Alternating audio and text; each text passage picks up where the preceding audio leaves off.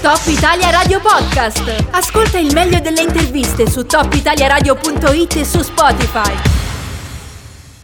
Oggi siamo in compagnia di Ezio Marlier che è presidente delle Guide Alpine Valdostane. Buongiorno Ezio, ben trovato. Buongiorno Riccardo e buongiorno a tutti i telespettatori.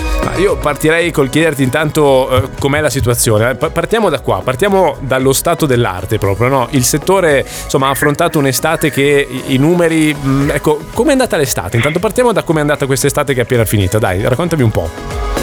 Guarda, ti devo, ti devo, dire che è andata tutto sommato abbastanza bene.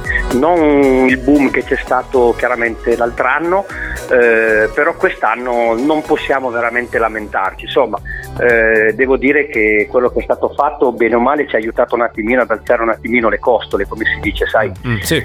È evidente che adesso tutto quanto deve mh, mm, continuare nella stessa, nella stessa, linea e insomma ci stiamo muovendo perché eh, non, non, si avveri di nuovo con le chiusure che ci sono state l'altro anno, ecco, perché questo sarebbe veramente una catastrofe. Ecco, da quello che ho capito, anche sentendo Beppe Chiuc, quest'anno ci si è mossi giustamente con largo anticipo nel chiedere al governo insomma, di avere una stagione invernale che sia il più normale possibile e soprattutto di respingere ogni idea di chiusura e limitazione. Eh, si è letto in questi giorni di una capienza, ad esempio, per i vari insomma, impianti che collegano eh, appunto, appunto, le piste da sci, mh, mm, penso alle funivie e alle seggiovie, che sarà dell'80%, però solo se saranno chiuse, se ci sarà il famoso paravento, altrimenti no eh, non ci sarà un limite di vendita degli ski pass, quindi eh, da questo punto di vista mi pare che la situazione sia abbastanza buona. Per il vostro settore c'è già un, un, diciamo, un codice, eh, c'è già un protocollo? Come funzionerà?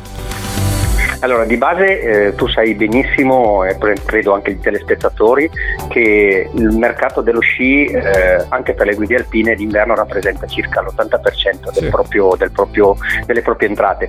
Questo significa che il fatto di essersi mossi così in anticipo, e su questo devo giustamente complimentarmi sia con l'assessore Beschi che con l'assessore Ghisciarda, eh, fa sì che eh, si trovi comunque la maniera di, ehm, di, di porsi in una maniera completamente completamente, completamente nuova, nel senso l'importante è che non si chiuda.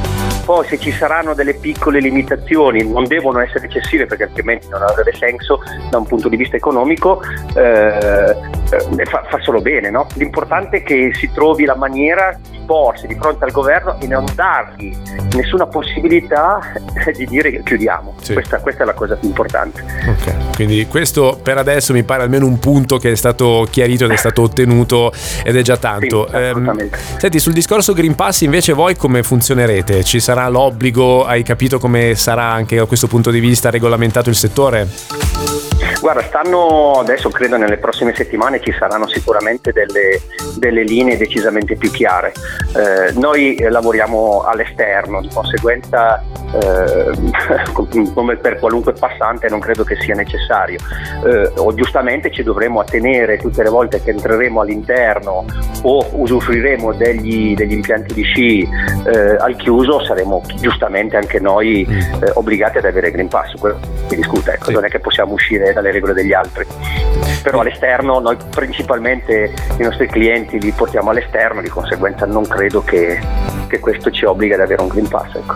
Beh, direi che su questo appunto si, si chiarirà insomma, nelle prossime ore perché la stagione esatto. di fatto sta per iniziare. Esatto. Ecco, per capire, quando è che inizia eh, di solito insomma, la, la, stagione invernale? Sappiamo che varia sempre molto in base al singolo impianto per quanto riguarda lo sci. Per quanto riguarda invece voi, c'è un po' una data anche vaga da cui iniziate appunto con quell'80% eh, di lavoro annuale che fate durante l'inverno?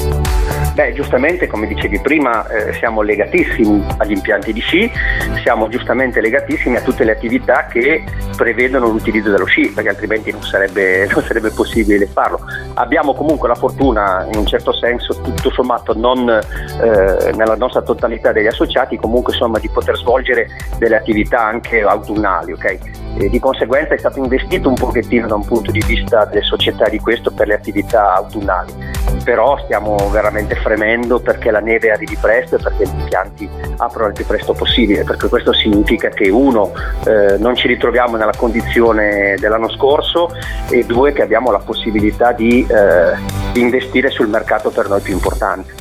Assolutamente. Senti, eh, a questo punto io ti lascerei andare Ezio, se abbiamo detto più o meno tutto sul settore, se mi è sfuggito qualcosa beh, dimmelo serenamente perché tu sei dentro, quindi conosci meglio di me quali sono le priorità anche comunicative no, del, del, vostro comparto. Eh, ad esempio, non so, il discorso ma sulla sicurezza. Che, eh, sì, vai. Esatto, più che, più che questioni eh, comunicative è che è giusto che secondo me si sappia un attimino che ci si sta muovendo per far sì tutti quanti insieme, tutte le categorie della Valle d'Aosta, perché insomma gli assessori comunque convocano noi, convocano i maestri sci, convocano gli impianti a fune, la DAVA, convocano un po' tu la Chambre, quindi voglio dire ci sono tutte le categorie che finalmente insieme stanno cercando di creare un muro compatto, okay? anche per porsi nei confronti di eventuali decisioni in una maniera un attimino diversa, non più sparpagliati ma tutti quanti insieme. E credo che in questo la Regione Valle d'Aosta questa volta abbia fatto veramente i passi nel modo giusto. Ecco, questo devo dire è una cosa condivisa da, da tutti i vari attori del settore che abbiamo sentito in queste settimane, una cosa che torna e ci fa molto piacere, insomma mi pare l'unico modo di, di poter affrontare eventuali eh, così, problemi che ci, speriamo non ci saranno, insomma, ma che ovviamente non, non possiamo sapere se, se se si presenteranno oppure no. Navighiamo ancora un, un pochettino abbastanza a vista, malgrado l'ottima copertura vaccinale. Ezio, io ti ringrazio, ti auguro ovviamente a te e a tutto Grazie il settore un'ottima stagione invernale quest'anno anche per rifarsi della scorsa e alla prossima a questo punto. Ciao, buon lavoro. Grazie tante a tutti, arrivederci. Top Italia Radio Podcast. Ascolta il meglio delle interviste su topitaliaradio.it e su Spotify.